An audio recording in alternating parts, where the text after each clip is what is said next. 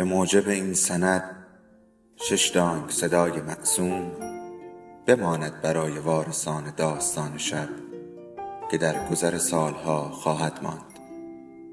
ارادتمند داستان شب.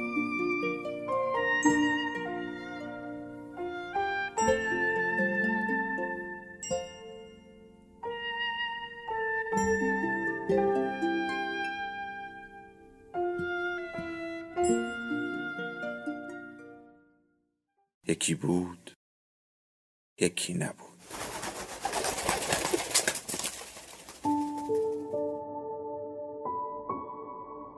امیر پروستنان. سمت چپ اتاق اول. قسمت چهاردهم.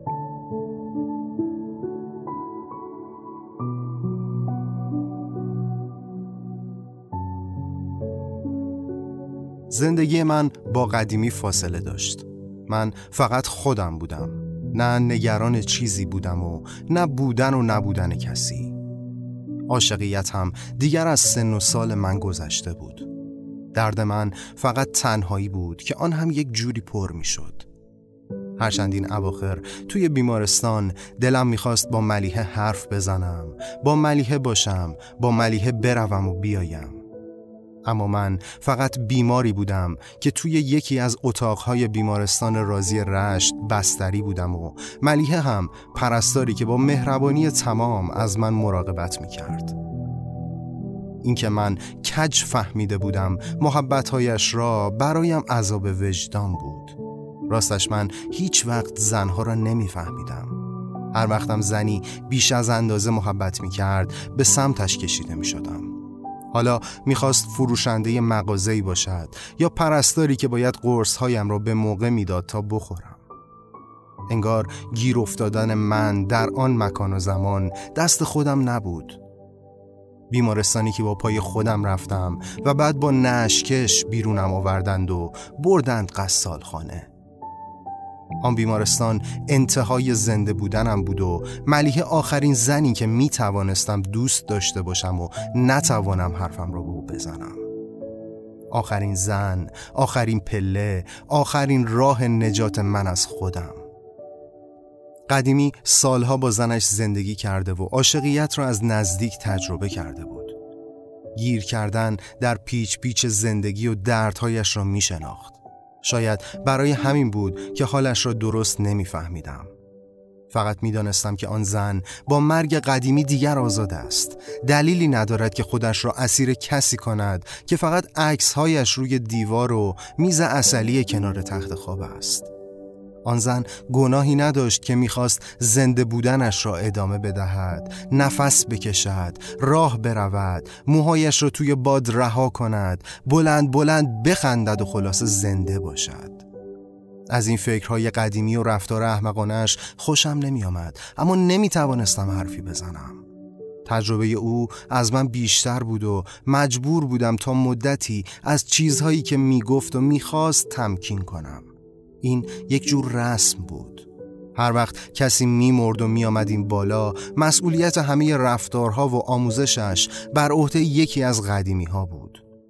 از آن رسم ها که جایی نوشته نشده اما رعایتش واجب است و همه تازه ها هم به این اصل گردن می‌گذارند. مردک اسمش سعید بود.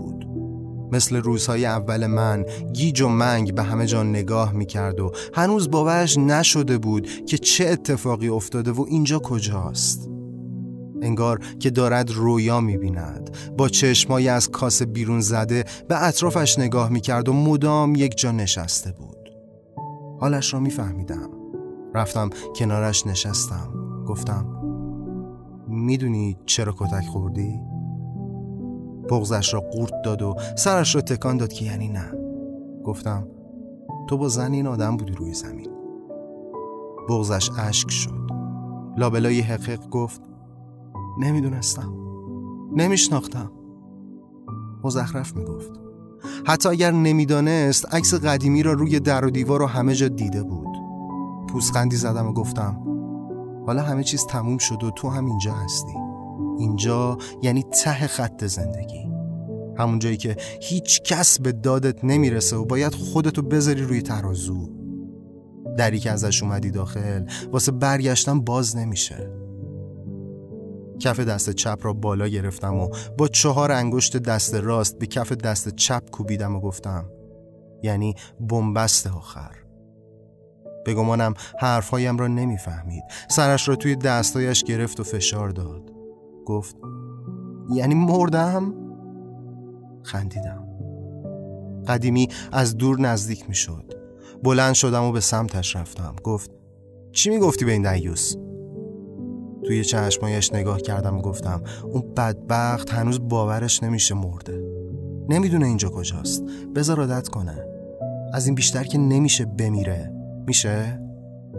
قدیمی آه بلندی کشید و گفت هیچ کدوم ما باورمون نمیشه مردیم. هممون انگار منتظریم فرصتی پیش بیاد و بریم و پایین زندگی کنیم. من تو این دیوس. کدوممون اگه دوباره بریم و پایین جور دیگه زندگی می‌کنیم؟ جوابش را می‌دانست. خیلی از ما نه فقط مرگ بلکه زنده بودن را هم بلد نبودیم. حالا می‌رفتیم روی زمین دوباره چه غلطی می‌کردیم که قبل از آن نکردیم؟ چه گلی به سر دنیا زده بودیم که دل ما می‌خواست برگردیم و یک گلستان گل به سر دنیا بزنیم؟ این حس تهوع آور سیری ناپذیر هرس زدن از زنده بودن حالم را بد می‌کند.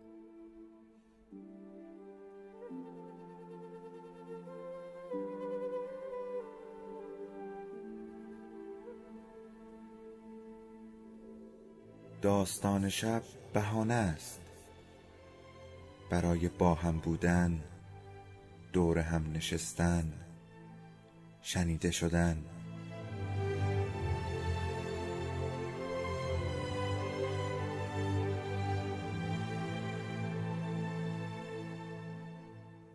صدای افسانه ها رو میشنویم.